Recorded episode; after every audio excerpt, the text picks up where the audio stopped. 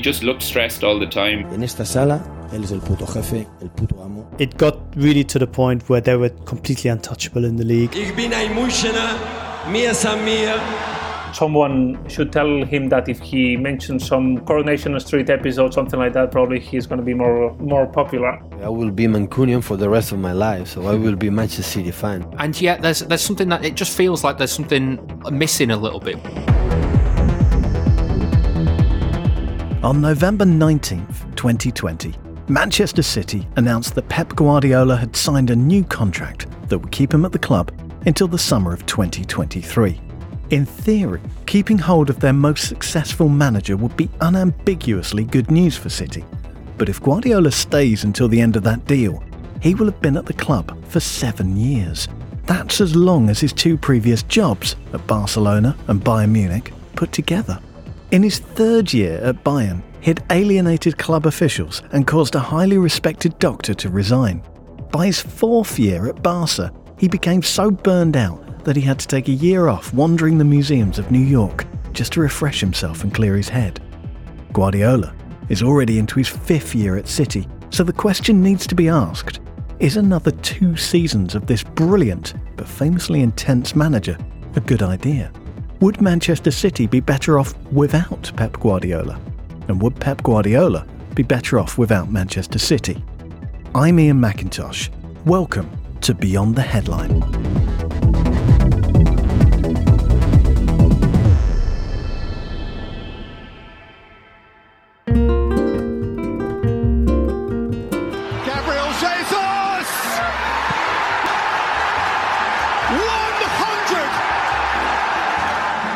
In seiner neuen Rolle aufrubbeln und da ist der FC Bayern führen! Und wieder ist es Arjen Robben, wie vor Jahresfrist im Champions League Finale. Messi, Messi, Messi!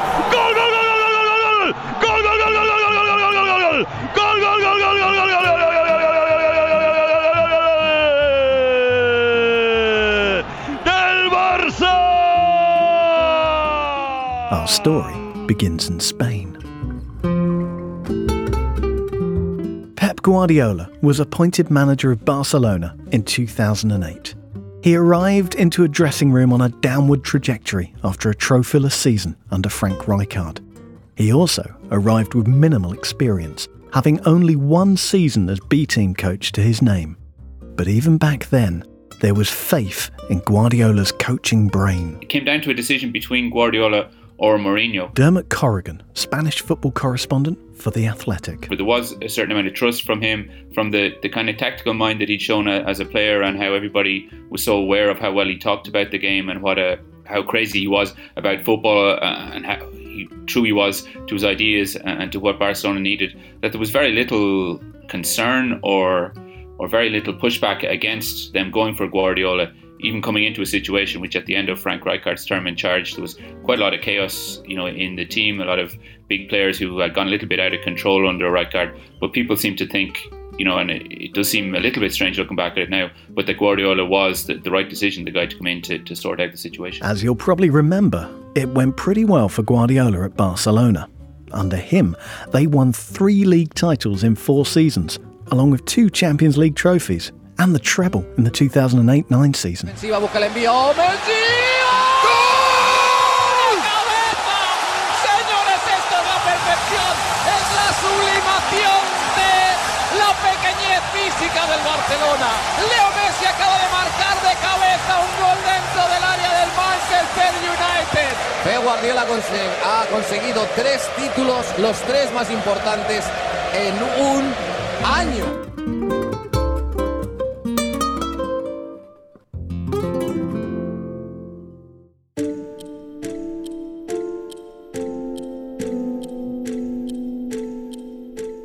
But by that fourth season, things had started to unravel. The pressures of being not just Barcelona coach, but a symbol of the club had started to tell, as had the pressures of internal club politics that would rival the most complex national governments, and the pressures of facing Jose Mourinho at peak Jose Mourinho. In his farewell press conference, Guardiola looked a broken man. Aquesta és la raó fonamental per la qual vaig comunicar mes de devia ser setembre, octubre, tant el president com el director esportiu. He kept using the word desgaste as well that day, which is a difficult Spanish word to, to translate, but it, it does kind of mean burnout or wear and tear or emotional and physical toil. And you could see that in him, that even his appearance, that he he just looked stressed all the time. He, he didn't look as, even just the fact that he wasn't smiling as much in public, he didn't look in control as much of what was going on. Perhaps the most important reason for Pep Guardiola's success was also the reason that he had to leave Barcelona his intensity. He's so focused on the game. I mean, he's a guy that he prefers to be kind of isolated just with his really own circle. Pol Ballús, co author of Pep City, the making of a super team. Uh, not to talk too much, he's just thinking about the game, thinking about the opponent. He doesn't concede like any, like like a steam off moment. He's just so intense. It's just the way that he understands it. I think that it relies on a lot. He's uh, sure about himself, sure, yeah, but he also feels that he, if he doesn't work enough, probably the the opponent can work more than him, and they are starting winning one 0 and he and he just don't want to allow that. I mean, he wants to start the game feeling that he has worked the same amount of hours or more than than the uh, than the other manager, and I think that he needs it. He needs it, and he needs this this amount of work just to be himself.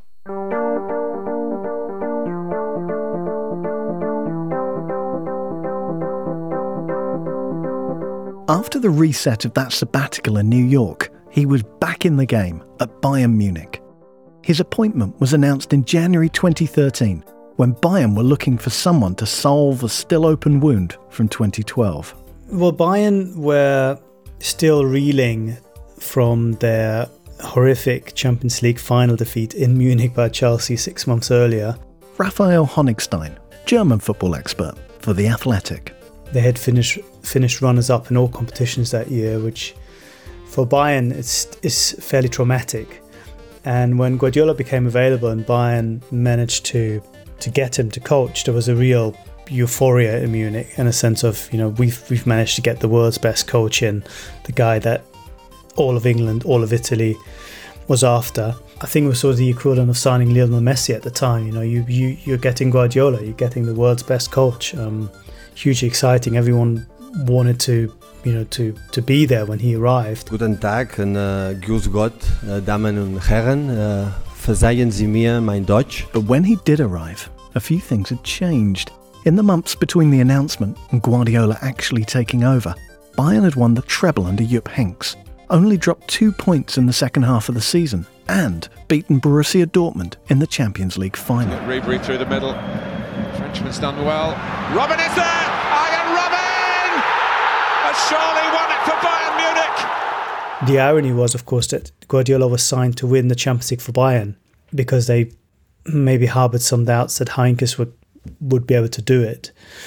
And then, of course, when he arrived, he arrived at a team that had just won the Champions League, and his job became slightly harder for it. So they, simply didn't know, um, you know, back in December that he, you know, would, would inherit a team that was that were the treble winners. And they thought he would he would be the guy that would take them towards the promised land. Did he reach that promised land with Bayern?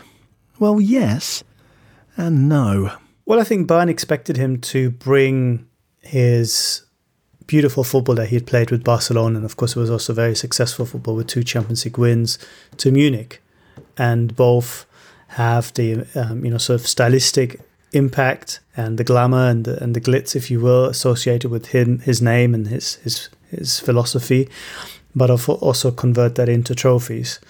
That was the expectation, and by and large, it was of course met, with the exception of the Champions League, where Guardiola could not quite could not quite deliver and failed, if you will, at the semi-final hurdle three times in a row. But he he basically did what they expected him to do, bar just going that extra steps further in the Champions League.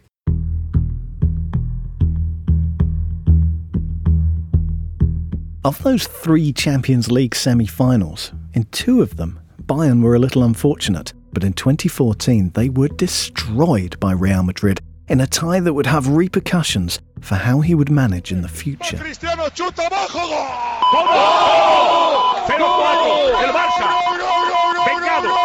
Cristiano chuta abajo. ¡Gol!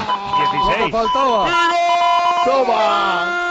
16. It later emerged that actually the team had urged him to play a slightly different game in the second leg, a slightly more aggressive game, where they basically sacrificed the possession in midfield and never had the control and then were badly beaten on the counter attack and set pieces. So his authority, you know, his his power, if you will, to to shape the team and to make them into a Guardiola team was not hurt by that defeat. I think if anything, it managed to maybe to convince uh, the players and and maybe at least some levels, um, some sections of the board, to follow his blueprint blueprint even more closely and give him the tools to to shape this team even more. You might say it's a very convenient way to admit a mistake, saying, "Oh, I got it wrong because I listened to others." Uh, that will never happen again. But it was actually in this case pretty accurate reflection of what happened. Um, the majority of the players he consulted did say we want to be more direct. We basically want to play a 4-4-2, and Guardiola went with it, thinking that you know you want to make your players happy, and it didn't work out. And that was it really, as far as I think asking players uh, was concerned at Bayern.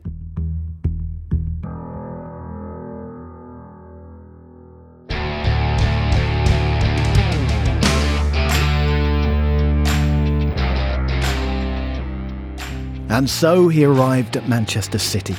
He arrived at a club that had already been set up to suit his needs, with former Barcelona allies Ferran Soriano and Txiki Begiristain at the club. They were willing to do basically whatever it took to get Guardiola and then to make him happy.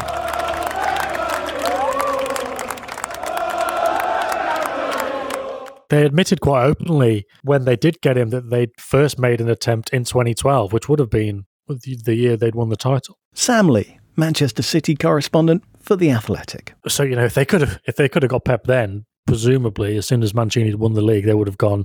Well, thanks very much, but we're getting Pep now, uh, which would have been very ruthless. So obviously they've tried for so long to get him. I, I just think they wanted to make sure they could keep him for as long as possible. They could make him as comfortable as possible for as long as possible. And you know, a good example is the whole process of getting him a house in Manchester. You know, Guardiola wanted a big house but he didn't want it to be, you know, out in Cheshire or Alderley Edge. He wanted it to be in the city centre. But obviously, there's nothing like that. So they ended up getting, you know, a block of nice apartments where, you know, Leroy Sané, Gundogan, John Stones have lived over the years as well. New signings sometimes move in there. Um, but they, I think they'd knocked through maybe two or three and made Guardiola a massive one. And, you know, this was, it wasn't really a sticking point, but it was definitely something they needed to sort it out. Once everything else was in place, they were like, what are we going to do? To you know give him a house to to feel comfortable. And I would say that that approach has been replicated within the club as well. So he feels comfortable. He feels like everything's set up for him to succeed, and by that, it's making sure the players looked after to his standard. You know, they don't they're, they're not distracted. They don't have they don't have to do anything effectively. Certainly that they don't want to do, and by that extension, you know, the, the food is right and this kind of thing. So that's probably the best way to put it. Despite four full seasons in which City have won two Premier League titles, a domestic treble, and achieved a record breaking 100 point season, it's worth asking what might sound like an odd question. How popular is Guardiola's City fan base? Uh, this isn't a daft question because there's there's so many facets to it that I think are quite interesting. David Mooney, co-host of The Athletic's, why Always Us podcast? Because if you were to talk about a city manager that I think has uh, that kind of ingratiated himself to the city fans, uh, you'd look at someone like Roberto Mancini, and the one that a lot of fans really connected with was Mancini. Guardiola has done that through the style of football that he's played and the, the amount of trophies that he's won and, and just the success that he's brought to, to, City, which has been unprecedented. But yet it still feels like the connection between Guardiola and the fans isn't quite what it was with Mancini and the fans, for instance.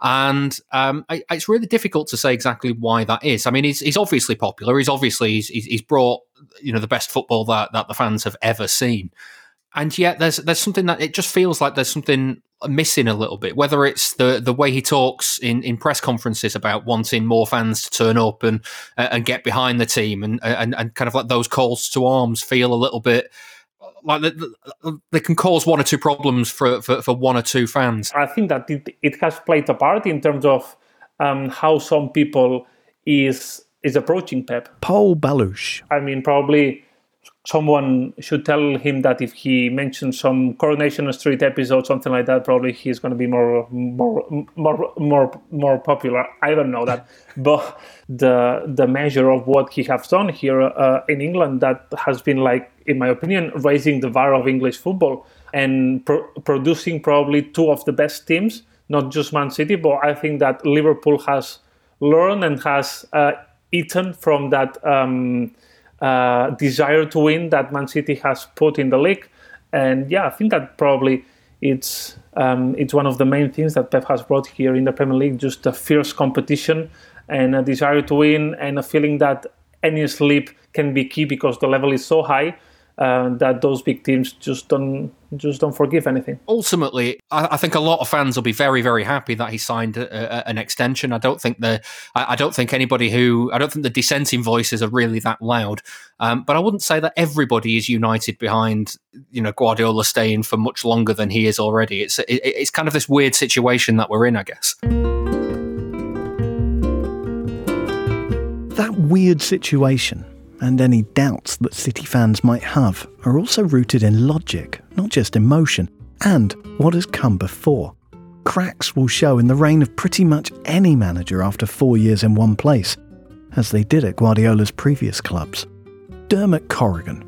Remember the press conference at the Bernabeu in 2011 when, during the four Clásicos in 20 days, that storm of Clásicos when uh, everybody all around the world in football were watching Barca and Madrid, it was fantastic, really, or amazing. Just that how world football was all focused on on these Clásicos, and Guardiola came out on top in in those games. Really, you know, Barcelona knocked Madrid out of the Champions League. But there was that press conference at the Bernabeu before the first leg when.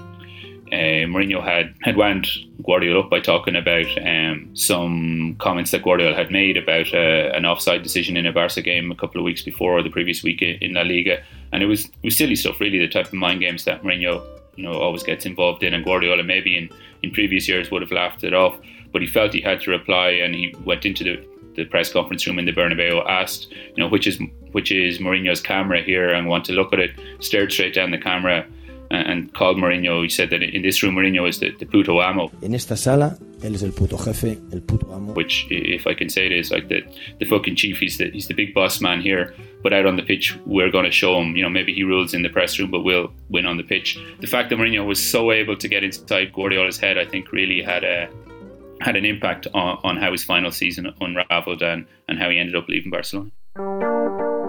At Bayern too, by the end, he had made a few enemies, not least over the departure of Hans Wilhelm Müller Wohlfahrt, doctor at Bayern and the German national team. Raphael Honigstein. This one goes back to a disagreement over Thiago's treatment. He had a suffered a, a cruciate ligament injury, and Bayern wanted him to be treated and operated on by their trusted doctors. They usually uh, use someone in the US or, or more lately someone in, in Austria. Um, Guardiola sent him to uh, his preferred guy in Barcelona, and then there was a disagreement over his rehabilitation. And essentially, Guardiola would often push for players to be back on the pitch as quickly as possible. And Müller Wohlfahrt was always a little bit more cautious, thinking players needed more time and they had many falls out, falling outs, and, and disagreements, and ultimately just did not get on to the point where one of them just had to leave. And the club backed him at that point and felt that he's the more important person, the more, more important employee. But it was one of those things which ultimately just showed you just how difficult it was, I think, to maybe sort of domesticate Guardiola and make him part of the Bayern Munich setup. In addition, Guardiola made a few enemies in the Bayern hierarchy over his departure. For months, they'd tried to engage him in new contract talks, to no avail. This is, after all, not a club used to hearing the word no. So, what is his legacy in Munich? I think his his reign will be always seen as the high point of Bayern's domestic dominance it got really to the point where they were completely untouchable in the league and would only drop points when the league has once league had already won. I mean, the first halves of all of his seasons they were just unbelievable, and it got to the point I remember where Bayern fans felt there was no need to to watch the team play on television because they knew the result anyway. And those things will always be, I guess, balanced or countered by a perceived failure to to do the job that he was hired to do, which is to win win the Champions League. Now he would say, and I would agree with that, that you need a bit of luck to do that. And I think looking back at the uh, drop off in, in Bayern's performances in the years between Guardiola and and Hansi Flick taking over in 2019, you have to say that the consistency that he achieved with those three semi-finals and with Bayern being always sort of among the the contenders and the favorites to win the Champions League is, I think, a pretty good achievement in itself. Um, it's not something that you know will will find its way into the history books. It's not something you can put on the CV. But I think a lot of Bayern fans would appreciate that Bayern played probably the best football they've ever seen um, at the time. And while they're may, maybe a bit more successful and efficient now in the Hansi Flick, I don't think the football is quite as riveting and as you know aesthetically pleasing as it was when Guardiola was in charge.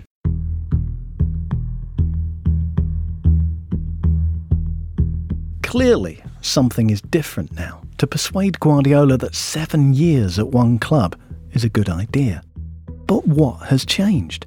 Is it Guardiola himself? Has he become a more relaxed character than the intense ball of dogma and tension that we've seen before? Pol Ballús. I think that he has learned probably to put more distance probably between the player and, and himself. He knows that he is doing a job and the player is doing like like his job uh, as well. And probably when he was at Barcelona, he had a special link with the players that he was managing. He was like a, a mate of dressing room with Xavi on his old days as a player. With Carlos Puyol, they, they shared a dressing room uh, as well. You could see that the relationship was probably more like friends than than a professional re- relationship. And I think that through the years, he has learned just to put some distance on it and just focus on the job that you are supposed to do because maybe it's the healthier way to approach the job. Plus, what you were telling about the, the sabbatical year in, in New York that Pep took after the Barcelona days. I think it's important to understand uh, as well that it's different for Pep to manage Barcelona than managing Man City. He's a Barcelona fan, he's born and bred there, he feels the club as, as his own and what Barcelona means not just um, for him, but in Barcelona and in Catalonia and, and in Spain and all it moves, all, all what it takes.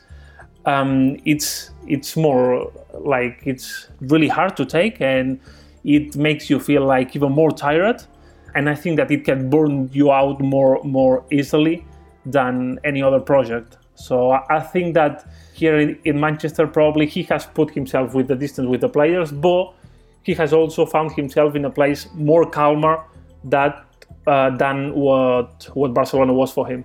Perhaps it's less that he has changed and more that the situation has changed.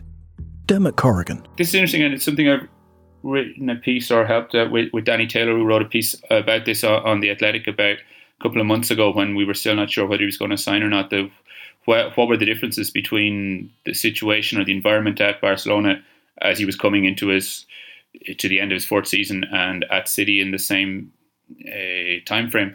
And, and, the biggest difference really is the people around him. Like at midway through his term as Barcelona coach, the president changed. So previously it was Joan Laporta, who was you know super close to Cruyff, super close to to that strand of, Barcelona history and identity, and Pep fitted in really well there. Then when Laporta left, Sandro Rosell took over as president, and Sandro Rosell and Laporta were enemies. Uh, and Rosell went about changing things at the behind the scenes at the Camp Nou, making decisions which Guardiola wasn't really in favour of.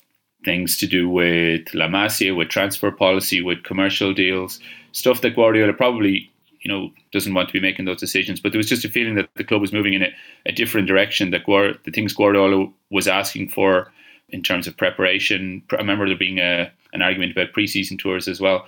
There, just his relationship with his his club president wasn't so good now the people who he's surrounded by at Man City is uh, Begiristain and others who have come from, you know, that the Barcelona which he went into. So he's the people who were in place there when he was at his very best and is most comfortable at the Camp Nou. A lot of those are now at City and are, are happy to to work with him and to put the things in place that he wants in place. And I think that, and from talking to people around Pep, that's a huge advantage to him or a huge reason why he maybe doesn't hasn't suffered the same amount of desgaste or the same amount of burnout at City because he's not fighting such battles or he, he feels that people around him are, are pulling in the same direction as he is, uh, and that seems to have been a key factor for him signing a new contract and, and deciding to stay. Pol Ballús. I think that he has enjoyed it so much. Yeah, I for what I see about him, I th- I think that he's happy here. He's he's feeling that he can work here. He's feeling challenged. Of course, he's a person that doesn't like to lose. That when he loses, he's the kind of guy that uh, closes himself on his office and work like 48 hours a day um, just to try to be better and just to think on the space on the pitch that he can take advantage of to hurt the the opponent. But at the same time, he loves this kind of challenge.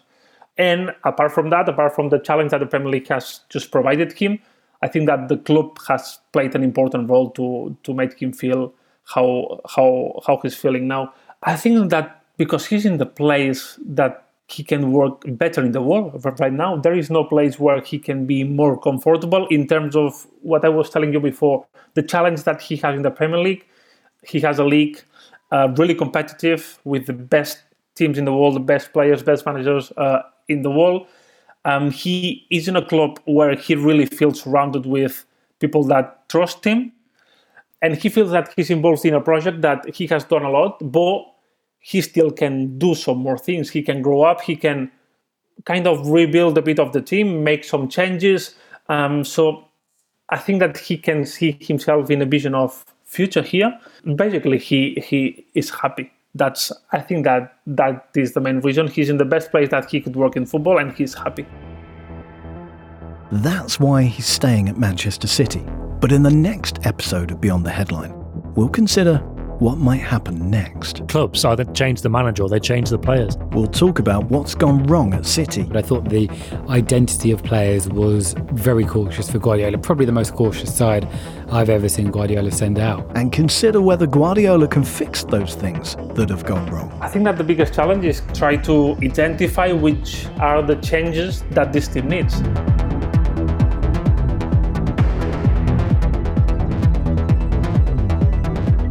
This is part one of a two part series of Beyond the Headline Pep Talk What's Next for City?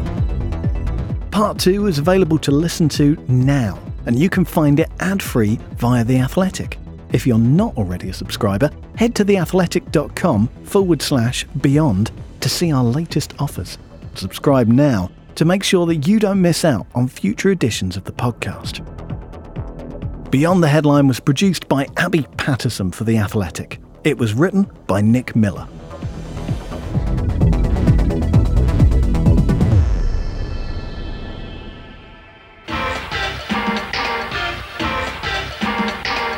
Sorry for the interruption, but if you ever have a hankering back for the golden days of Sunday afternoons and Italian football on your television, then you might enjoy the podcast Golazzo with James Horncastle. And James Richardson. That's true. What kind of thing are we going to be talking about in the new series of Golazzo, James Horncastle? Sinisa Mihailovic. Ooh. Or Ronaldo at Inter. Bit of Luciano Spalletti, no 460 and loads of other stories like that, all laced with the kind of juicy backstories that you only seem to get from Italian football. Join us then for Golazzo with myself, James Horncastle, and ESPN senior football writer Gabriele Marcotti, available at all your usual podcast providers.